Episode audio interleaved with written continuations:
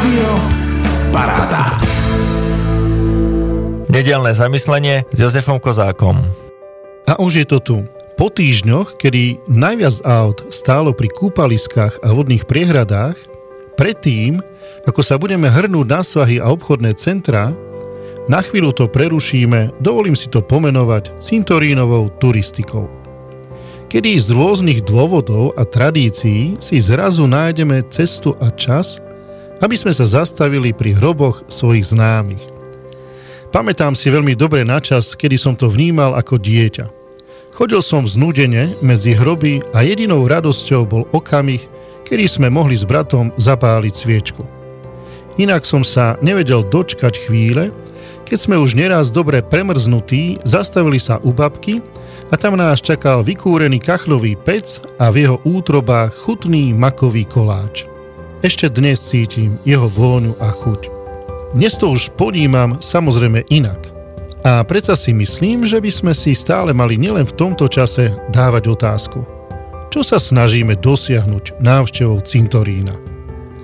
Niekto by povedal, že je to naša spomienka na mŕtvych. Iný, že je to rodinný zvyk, a zasa niekto iný, že je to chvíľa, kedy v modlitbe myslí na svojich zosnulých. A azda by sa našli aj takí, čo by nevedeli presne pomenovať, prečo to vlastne takto robia a chodia na tie cintoríny. A možno ich to aj niekedy zaťažuje. Prednedávnom som sa dostal k textu, v ktorom baptistický pastor ponúkol svojim veriacím 7 dôvodov, prečo prísť na cintorín. Píše Poprvé, príďte sa vyplakať. Niet pochyb o tom, že stratiť niekoho, koho milujete, je pre nás ťažké a preto je prirodzené, že plačeme. Hrob je tým najvhodnejším miestom pre takéto slzy. Po druhé, príďte sa nechať prebudiť. Pri hrobe si totiž človek viac uvedomí svoju ohraničenosť, potrebu dobre využiť čas, neprevrhať chvíle a vzťahy, ktoré zažíva. Po tretie, Príďte v sebe zapáliť vieru.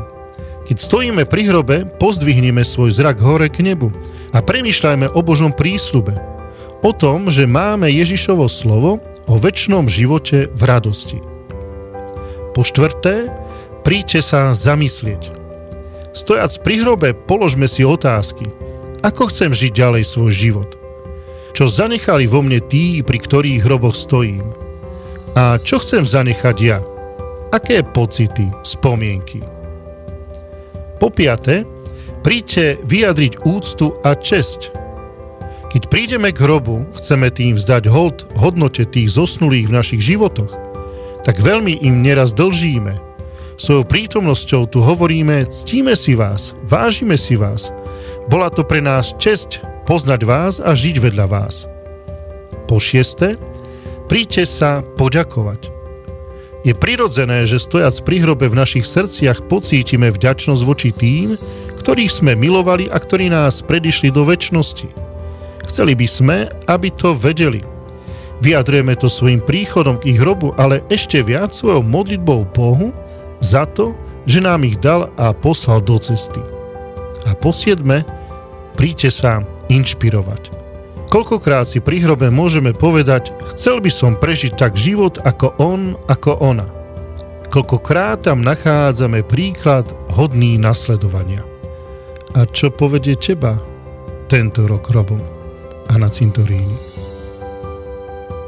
Počúvali ste 12. časť nášho podcastu s názvom 2.16. Prihovoril sa nám kňaz Jozef Kozák.